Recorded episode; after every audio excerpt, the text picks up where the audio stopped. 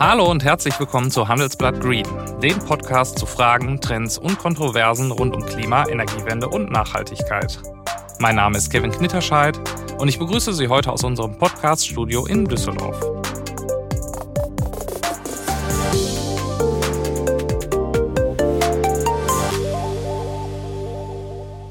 Der Krieg in der Ukraine hat vielen Hausbesitzern gezeigt, wie verwundbar ihre Energieversorgung ist. Die Preise für Erdgas und Öl haben sich in den vergangenen Monaten vervielfacht. Davon betroffen ist die Mehrheit der Deutschen. Jedes zweite Haus wird hierzulande mit Erdgas beheizt. Und etwa ein weiteres Viertel setzt immer noch auf Öl. Beide Energieträger werden in Deutschland nicht in nennenswertem Umfang gefördert. Weshalb die Deutschen den Kapriolen auf den globalen Energiemärkten nahezu schutzlos ausgeliefert sind.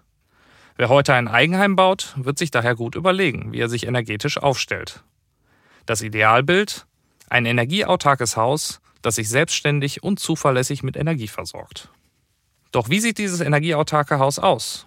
Wie kann man vielleicht auch eine bestehende Immobilie so sanieren, dass sie diesem Idealbild möglichst nahe kommt? Und vielleicht am wichtigsten, was kostet das alles? Über diese Fragen möchte ich in dieser Folge mit zwei Gästen sprechen. Der erste heißt Timo Leukefeld und gilt als Experte für Energiefragen rund um Immobilien. Neben seiner Lehre an der TU Freiberg ist er mit seinem Unternehmen als Berater für Wirtschaft und Politik unterwegs und hat sich dabei auf das Thema energieautarkes Bauen spezialisiert. Mein zweiter Gast heißt Christian Handwerk. Er ist Referent für energetisches Bauen und Bauphysik bei der Verbraucherzentrale in Nordrhein-Westfalen und kennt sich mit der Frage aus, welche Sanierungsmaßnahmen sich für Hausbesitzer rechnen und welche Förderungen es dafür gibt. Doch zunächst zu den energieautarken Neubauten. Hallo, Herr Leukefeld. Ich grüße Sie, Herr Knitterscheid. Ja, die Deutschen haben ja in den vergangenen äh, Wochen zu spüren bekommen, wie teuer es sein kann, von fossilen Energieträgern abhängig zu sein. Äh, Wäre uns das allen erspart geblieben, wenn wir äh, stattdessen Solarkollektoren auf den Dächern und Wärmepumpen in unseren Häusern installiert hätten? Also ich denke, wir haben die letzten 30 Jahre sehr viel Zeit verstreichen lassen ähm, und zu wenig getan, um den Umstieg auf erneuerbare Energien hinzubekommen. Denn wenn man das über zwei, drei Jahrzehnte streckt, ist natürlich auch die Belastung für diejenigen, die in ihr Häuschen investieren wollen, erstmal geringer, als wenn man das jetzt mit einem Schlag machen soll oder nachholen soll. Mhm. Jetzt äh, haben Sie sich ja als Wissenschaftler und auch als Unternehmer äh, lange mit dem Thema energieautarkem Bauen beschäftigt. Ähm, wenn ich jetzt ein Haus bauen möchte, welche Komponenten brauche ich denn dafür, um, um irgendwann energieautark zu sein in meinem Eigenheim? Also das Wichtigste ist, dass man langfristig plant. Wir werden ja aufgrund der geopolitischen Lage im Moment regelrecht überflutet mit Anfragen zur Energieautarkie haben natürlich die Konzepte schon seit 20 Jahren jetzt in der Tasche und wenn jemand anfängt, ein Haus zu planen, ist es sehr, sehr wichtig, erstmal ein Grundstück zu suchen, was ermöglicht, das Gebäude auch nach Süden auszurichten. Also dieser sogenannte B-Plan, dort mal reinzuschauen, was ist die Vorschrift, Dachneigung, Dachausrichtung, also nach Süden ausrichten. Ich sollte mein äh, Haus natürlich gut dämmen, oder gut isolieren, dass es wenig Wärmeverluste hat. Und dann kann man sagen, folgt die Form der Energie. Wir brauchen also viel Dachflächen nach Süden, wo wir eben Sonnenenergieanlagen montieren können, die dann möglichst viel Energie für das Haus über das Jahr auch bereitstellen. Das sind eigentlich so die wichtigsten Komponenten, also eine gute Hülle, ein großes Dach nach Süden ausgerichtet und ansonsten mal schauen in den B-Plan, dass das Gebäude auch ordentlich nach der Sonne eben ausgerichtet werden kann. Mhm. Jetzt unterscheiden sich Grundstücke ja nicht nur ähm, äh, nach der Art ihres Bebauungsplans, sondern ähm, ja eben auch nach, nach der Wetterlage. Ne? Manche Regionen in Deutschland, beispielsweise Freiburg, äh, sind ja besonders sonnenreich. Ich mhm. persönlich komme aus Wuppertal, ähm, da, da ist sehr viel Regen äh, immer zu finden. Ähm, inwieweit macht das jetzt einen Unterschied, ob ich ein energieautarkes Haus in Wuppertal oder in Freiburg errichten möchte? Also es gibt so ein Nord-Süd-Gefälle. In Norddeutschland gibt es etwas weniger Sonneneinstrahlung, etwa 800, 900 Kilowattstunden pro Quadratmeter und Jahr. In Süddeutschland etwas mehr, bis zu 1200 Kilowattstunden pro Quadratmeter und Jahr. Generell kann man sagen, im Norden brauche ich etwas weniger Solarfläche, im Süden etwas mhm. mehr. Ähm, und äh, wie ist das mit den Kosten? Also je nachdem, wenn ich mehr brauche, ähm, dann ist natürlich der ganze Bau teurer auch. Also inwieweit äh, macht das da auch einen Unterschied äh, von, von der Finanzierung her? Also ich denke, wenn man das klug plant, muss es gar nicht viel teurer werden insgesamt. Ähm, zumal man ja eine Sonnenstromanlage zum Beispiel, um Elektrizität herzustellen, äh, gar nicht so in den Hauspreis hineinnimmt, sondern man rechnet eher mit dem Preis pro Kilowattstunde Sonnenenergie. Und Sie können heute im Einfamilienhaus für 8 bis 12 Cent pro Kilowattstunde den Strom erzeugen. Und der Strom aus der Steckdose kostet 30 Cent. Also das ist per se sofort wirtschaftlich ohne jetzt den Hauspreis zu sehr zu belasten, weil sie ja dann die kommenden Jahre wesentlich einsparen am Strompreis. Mhm. Ich denke, interessanter ist, wie ähm, die Haustechnik am Ende aussieht. Und da ist natürlich, sind so drei Trends sehr, sehr wichtig. Das erste ist, ich möchte das Haus ja dann CO2-frei möglichst betreiben, um die CO2-Steuer nicht bezahlen zu müssen. Ich äh, muss darauf schauen, dass wir immer weniger Handwerker haben. Wir stehen also vor einem akuten Handwerkermangel. Das heißt, ich würde Systeme auswählen, die in der Regel wartungsfrei sind. Und das Dritte ist natürlich, ich äh, muss auch auf meine Kaufkraft schauen, auf den Bauzins und diese Geschichten. Also das Budget, welches Budget steht mir zur Verfügung. Und wenn man alle drei äh, Trends ähm, mit einbezieht, denke ich, geht alles im Neubau wir hatten uns ja über den Neubau unterhalten, mhm. weg von den Flüssigkeitsheizungen, Ölheizungen, Gasheizungen, Wärmepumpenheizung, also alles, was wasserbasiert ist, wo Wasser der Träger der Wärme in das Haus hinein ist, hin zum Beispiel zu Infrarotheizungen. Dann brauchen Sie gar keine Rohrleitung mehr im ganzen Haus mit diesem Wasser drin, sondern nur noch Stromkabel, was viel, viel preiswerter ist als so ein wassergeführtes System. Mhm. Und dann zum Beispiel die Infrarotheizung, eine Strahlungsheizung, die dann den Raum erwärmt wie Lagerfeuer, Kachelofen oder die Sonne. Also sehr schönes Wohlbehagen. Und das Ganze dann natürlich kombiniert mit Sonnenstrom, einer Batterie, einer Ladesäule, auch für das Elektroauto. Man hat also ein rein strombasiertes System und kann dann natürlich mit einer großen Solarstromfläche die Energie nutzen für Heizung, Warmwasser, Haushaltsstrom und Elektromobilität. Also man hat alle vier Kostenarten der Energiekosten in einem Gebäude ähm, abgedeckt. Nach einer kurzen Unterbrechung geht es gleich weiter. Bleiben Sie dran. Wenn ich am Freitag Feierabend mache, freue ich mich auf richtig viel Lesezeit am Wochenende. Wenn es Ihnen vielleicht genauso geht, haben wir jetzt genau das Richtige für Sie. Das neue Handelsblatt Wochenende. Ich bin Charlotte Hauenhorst, Digitalchefin beim Handelsblatt. Und ich bin Sven Prange, Leiter des neuen Wochenendteams. Wir sind jetzt noch mehr für Sie da, wenn Sie Zeit haben, am Wochenende, mit inspirierenden Recherchen, praktischen Ratgebern und echten Deep Dives. Entdecken Sie unser neues Programm auf handelsblatt.com/wochenende und abonnieren Sie dort unseren neuen Wochenend-Newsletter. Wir freuen uns auf Sie. Mhm. Jetzt ähm, äh, habe ich ja in, insbesondere in Deutschland nur äh, ja, eine, eine bestimmte Monatsanzahl im Jahr tatsächlich Sonnen, Sonneneinstrahlung auf mein Haus. Ne? Gerade im Winter ist es ja sehr häufig sehr lange Zeiträume auch dunkel. Äh, dementsprechend äh, kann da kein Solarstrom entstehen. Wie funktioniert das denn dann in so sonnenarmen Perioden, wenn ich äh, vor allen Dingen mein Haus äh, ja, energetisch durch, durch Solarstrom versorge? Also es ist ähm, natürlich am Ende geht es dann um den Dezember und Januar. Das sind also die dunkelsten Monate. Es ist nicht so, dass man dort gar nichts erntet, aber man erntet wenig. Und in der Zeit ähm, kauft das Haus wie Abermillionen andere Gebäude in Deutschland auch den Strom aus dem Netz zu. Mhm. Und dort ist ja dann die Frage, wie ist der Mix? Entweder entscheide ich mich für einen Ökostromanbieter oder ich nehme den ganz normalen Strommix und das beeinflusst dann am Ende die Bilanz. Aber ohne ein Netz äh, ist es in Deutschland schwer auszukommen und auch nicht sinnvoll, weil diese 100% Autarkie ist viel zu teuer aufgrund des abnehmenden Grenznutzens. Man mhm. sagt, die ersten ähm, 70% Autarkie sind genauso teuer wie die letzten 30% Autarkie. Und deswegen ist es eigentlich immer gut, so zwischen 50 und 70 Prozent Energieautarkie anzustreben, zu planen und umzusetzen. Das ist wirtschaftlich bezahlbar. Und man kauft dann ein kleines bisschen Energie zu. Das ist also überhaupt kein Problem.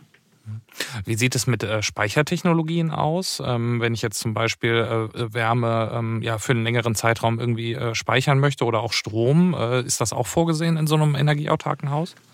Also Strom kann man nur kurze Zeit speichern.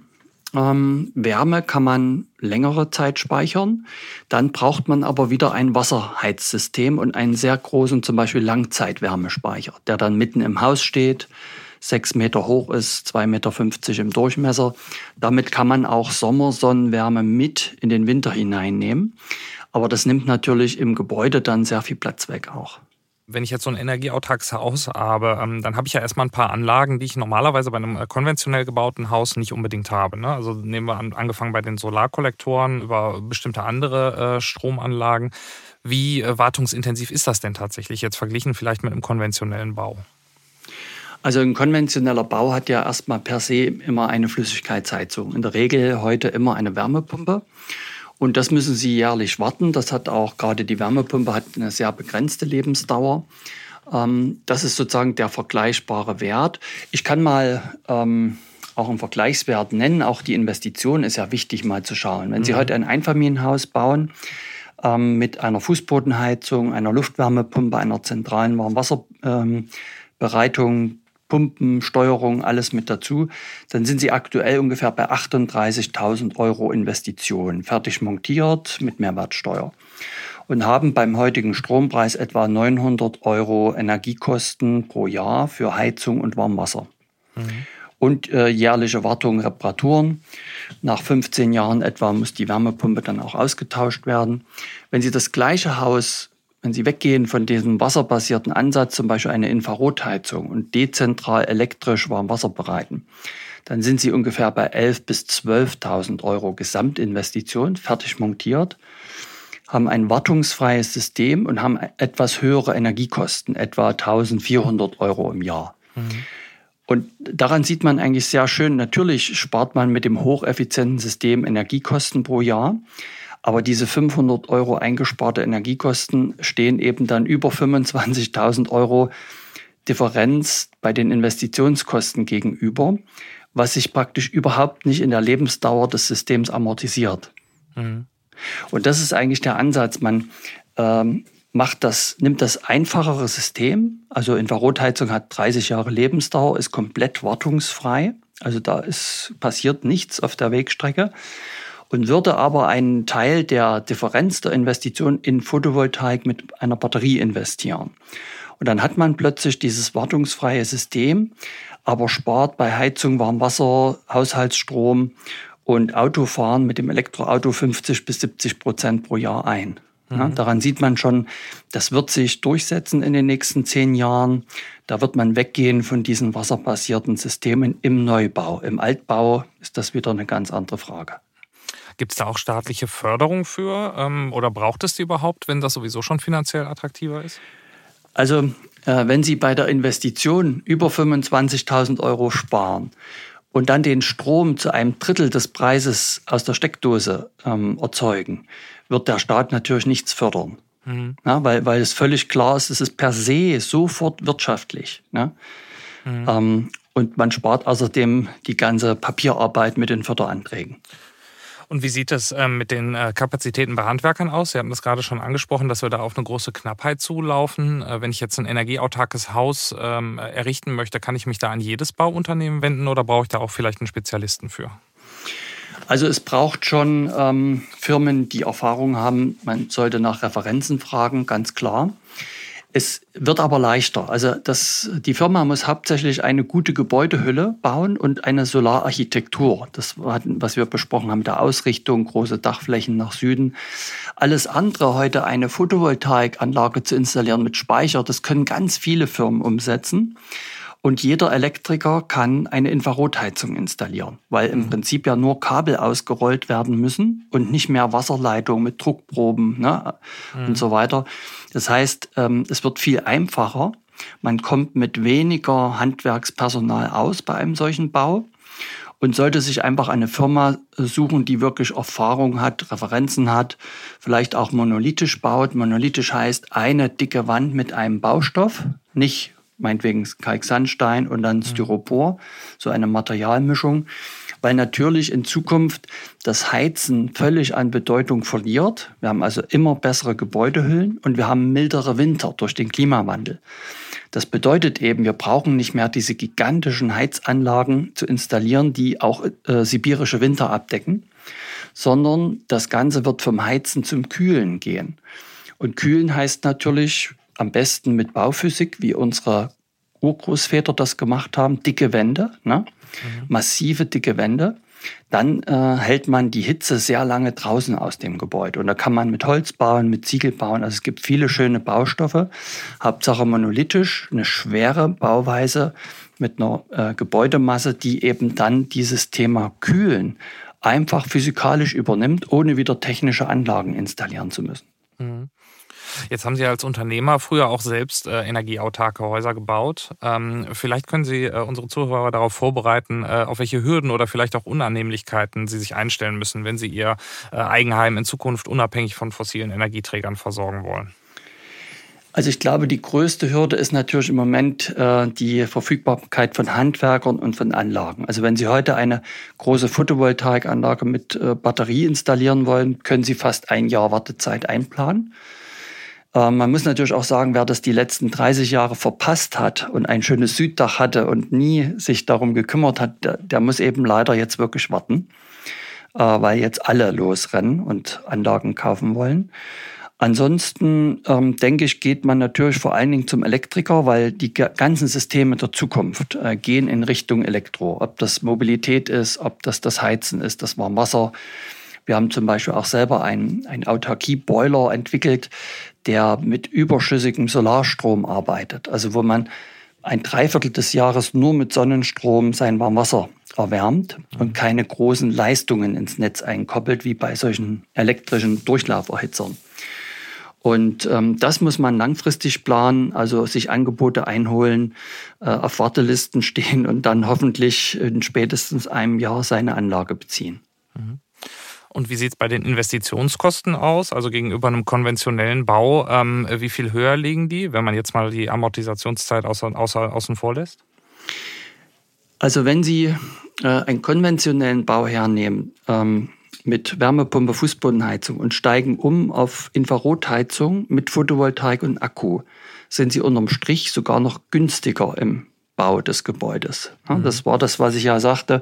Wenn man das klug angeht und die Trends mit im Auge hat, Handwerkermangel und so weiter, Lebensdauer, Wartungskosten ähm, und radikal enttechnisiert, so würde ich das mal bezeichnen, dann kann man heute zum gleichen Preis wie ein konventionelles Gebäude bauen und ist noch zu 50 bis 70 Prozent autark. Sie sagen enttechnisieren. Intuitiv würde man doch erst äh, davon ausgehen, dass man mehr Technologie braucht in Zukunft und nicht weniger, oder?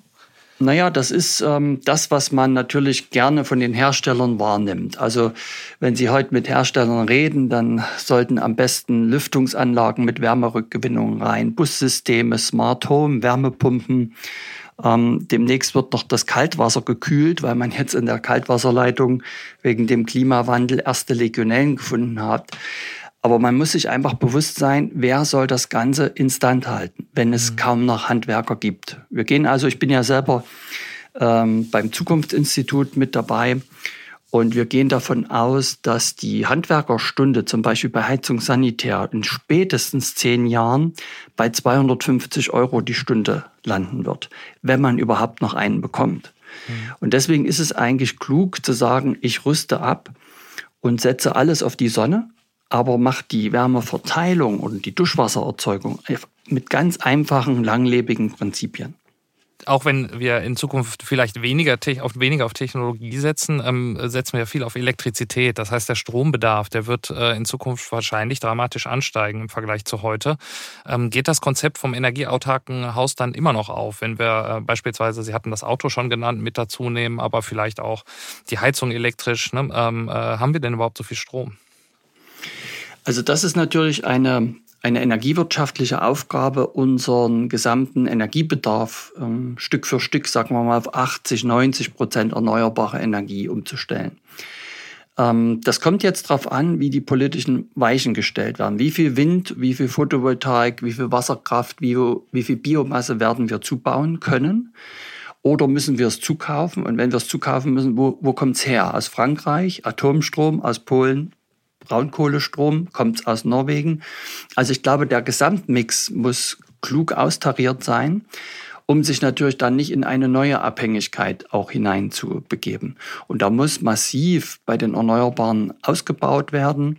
Da muss äh, die Wasserstoffforschung weitergetrieben werden, weil das ist eine Möglichkeit, Strom vom Sommer auch in den Winter zu transportieren mit im Moment noch schlechten Wirkungsgraden. Aber ich glaube, daran, dort ist man sehr, sehr stark dran, das auch voranzutreiben.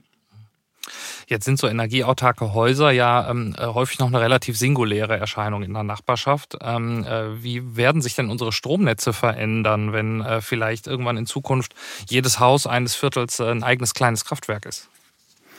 Ja, die Netze müssen auf jeden Fall klüger werden, die müssen ausgebaut werden, sodass man Gebiete mit Überschüssen vernetzt mit Gebieten mit äh, Mangel, sodass das ausgeglichen wird. Ähm, es muss viel digitaler werden um eben wirklich diese Millionen Marktteilnehmer, die jetzt plötzlich mit Kleinanlagen auch einspeisen, dort abzugleichen.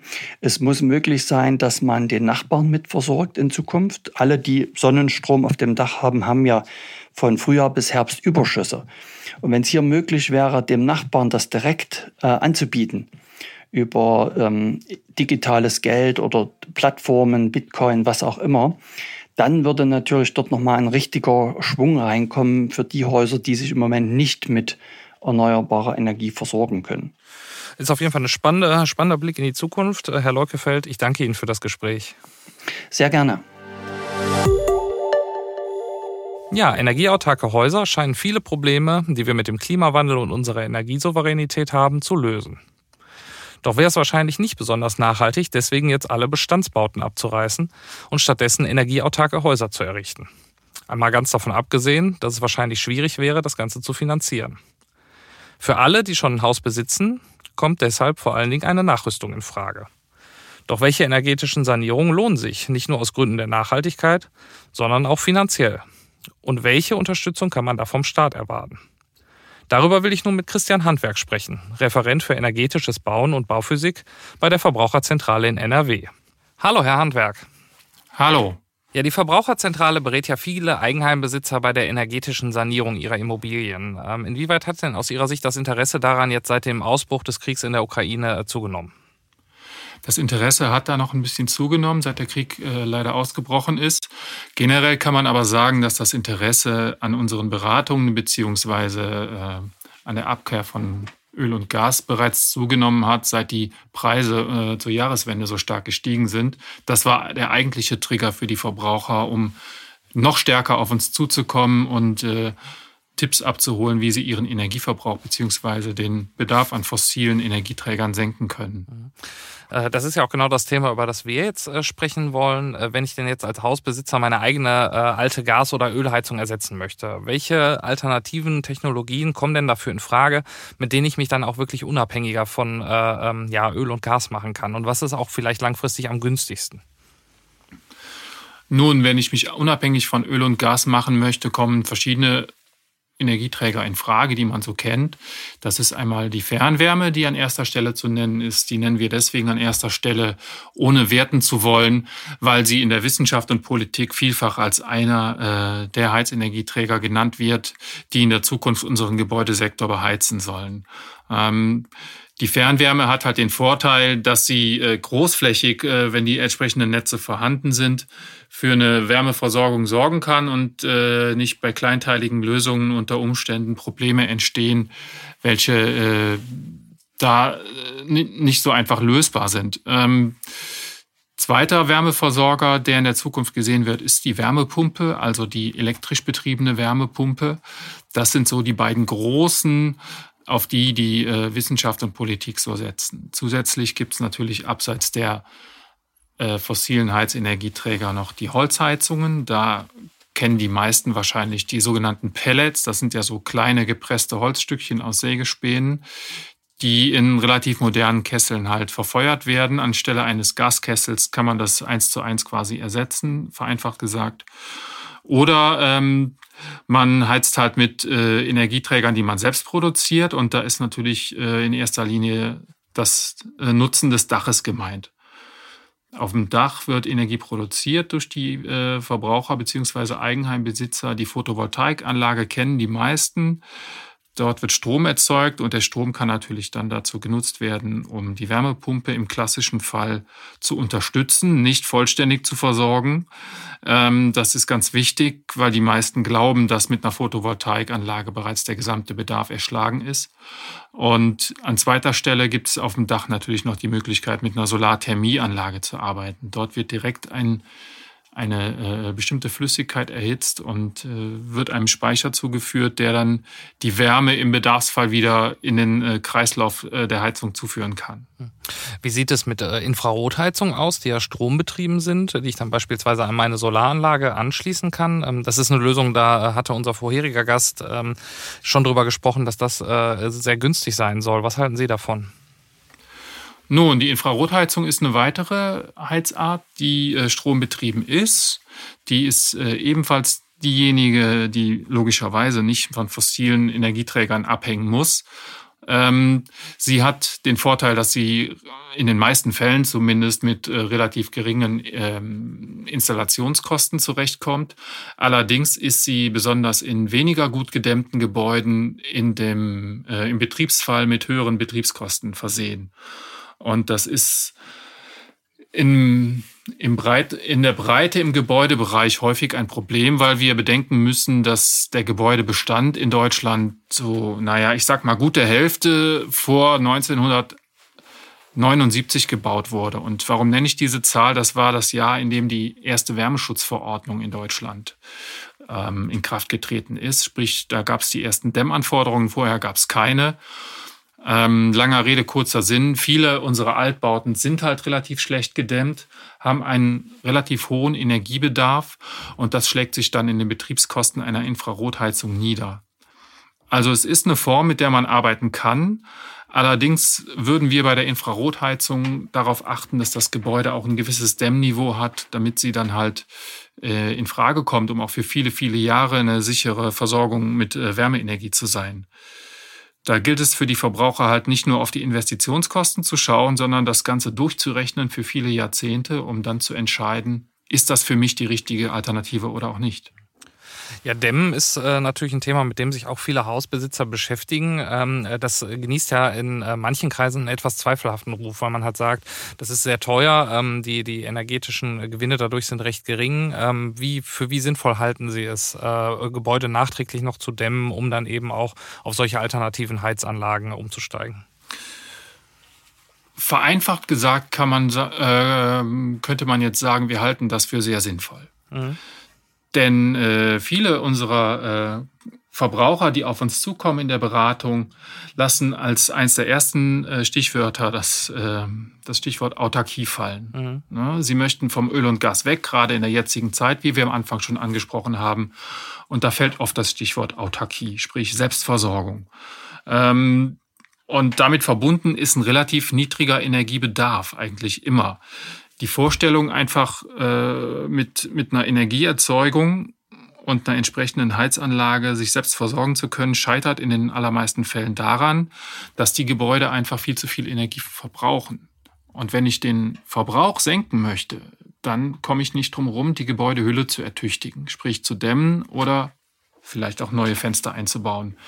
Denn je niedriger der Energiebedarf eines Gebäudes ist, desto leichter fällt es mir am Ende auch, vielleicht sogar eine Autarkie zu erreichen. Mit der modernen Technik, die ich dann im zweiten Schritt installiere, wirklich zu einer fast Selbstversorgung zu kommen, sage ich mal. Also eine, eine echte Autarkie, ein Inselbetrieb eines Gebäudes aus energetischer Sicht, das ist nicht so einfach. Eine bilanzielle Autarkie, sprich ich produziere mehr, als ich verbrauche, das ist dann schon deutlich einfacher, weil ich ja zum Beispiel ans Stromnetz angeschlossen bin. Ähm, bei solchen Überlegungen, die auch wirklich zukunftsträchtig sind, hilft eine Dämmung eines Gebäudes eigentlich immer. Und ähm, deswegen sollte man sich als Verbraucher oder als Verbraucherin zuerst mit der Frage auseinandersetzen, kann ich meine Gebäudehülle ertüchtigen, um den Energiebedarf zu senken, um dann im zweiten Schritt vielleicht meine Investitionen in die Erzeugung reduzieren zu können. Mhm. Ähm, inwieweit äh, ist denn Autarkie tatsächlich auch ein, ein Wert für einen Verbraucher? Ne? Also ich meine, viele äh, von uns, die leben ja seit äh, Jahrzehnten damit, dass sie von einem Versorger mit Energie versorgt werden und äh, in den meisten äh, Situationen ist, ist das ja auch völlig in Ordnung. Ähm, jetzt in dieser Sondersituation haben wir natürlich die, die finanzielle Belastung, die daraus erwächst, ähm, aber aus Sicht äh, der Verbraucherzentrale, also wie wichtig ist es tatsächlich für einen Verbraucher, äh, Energieautarkie zu erreichen in seinem Eigenheim? Mm, aus unserer Sicht ist es so, wie ich es eben schon angesprochen habe, dass eine echte Autarkie, also so ein Inselbetrieb eines Hauses, eigentlich wenig sinnvoll ist. Und so ist unser Energiesystem und unsere Anlagen, so ist das Ganze auch nicht ausgelegt. Mhm. Ne? Ähm, ein einzelnes Gebäude braucht das eigentlich nicht. Wenn wir jetzt wieder auf äh, die Elektrizität zurückkommen, die ja eigentlich ein großer Energieträger der Zukunft ist, wenn wir uns überlegen, äh, die erneuerbaren Energien sind zum aller, allergrößten Teil alle in elektrischer Form äh, mhm. vorhanden.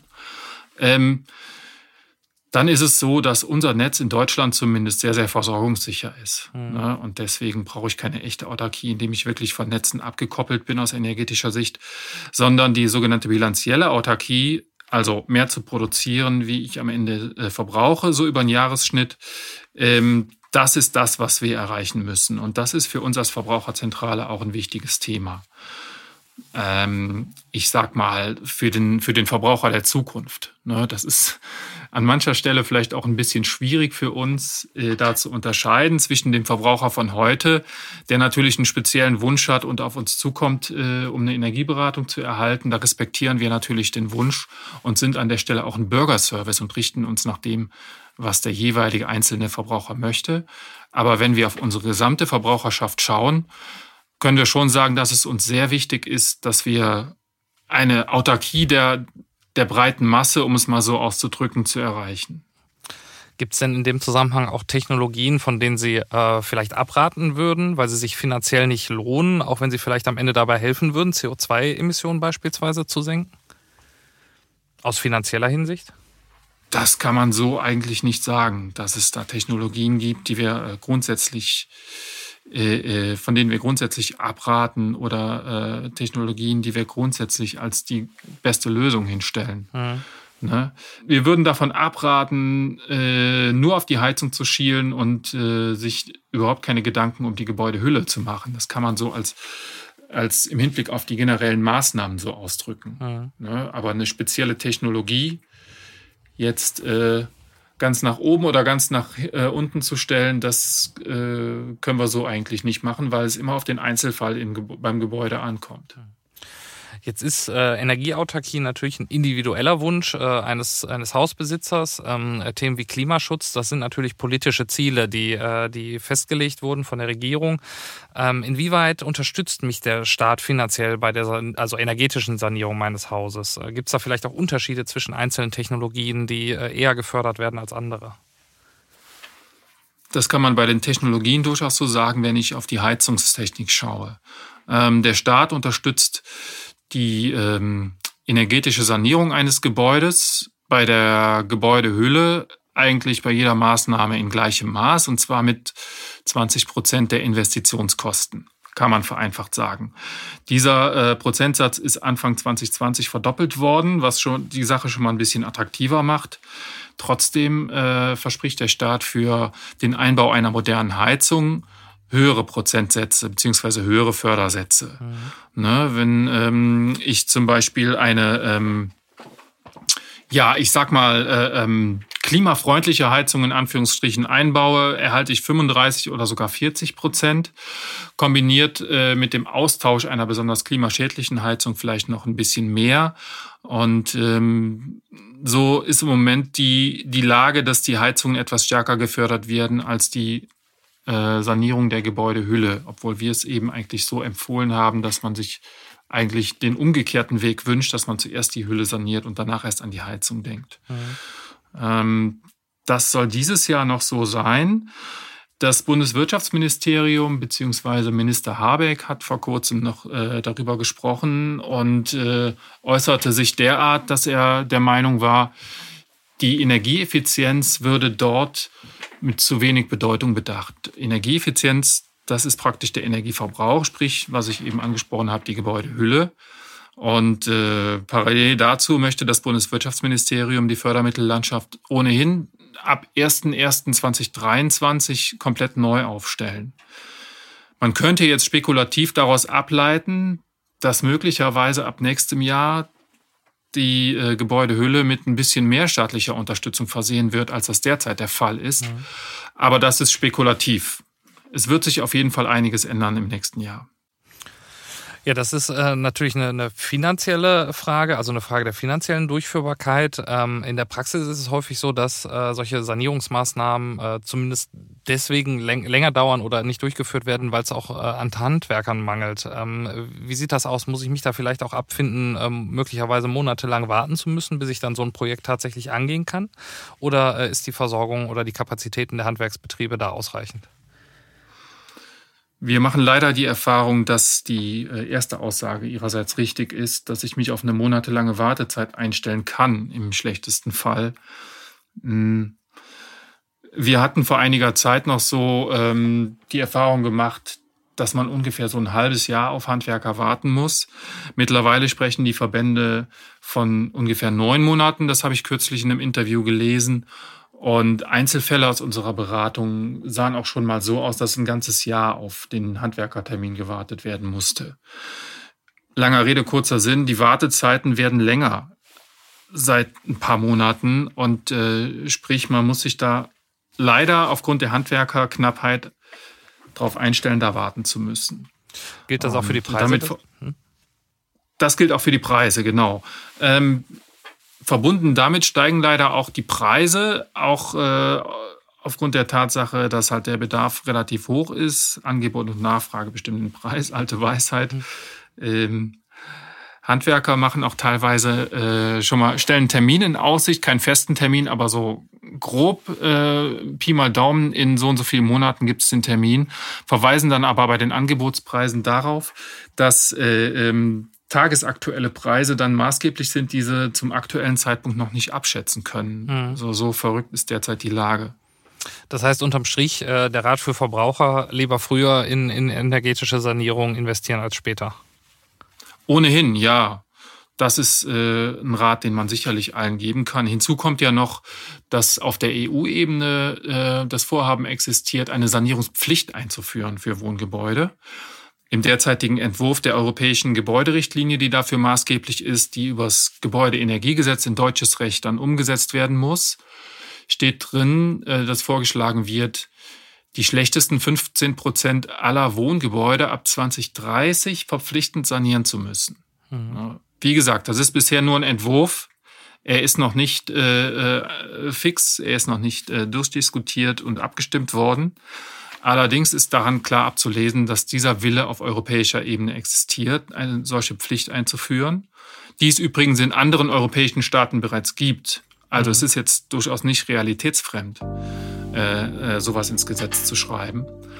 Und äh, wenn das äh, bereits ein Hinweis auf die Zukunft ist, dass dies in Deutschland irgendwann Gesetz wird, ist das noch ein weiterer Grund dafür, besser früher als später mit der Gebäudesanierung zu beginnen. Ja, vielen Dank, Herr Handwerk, für das Gespräch.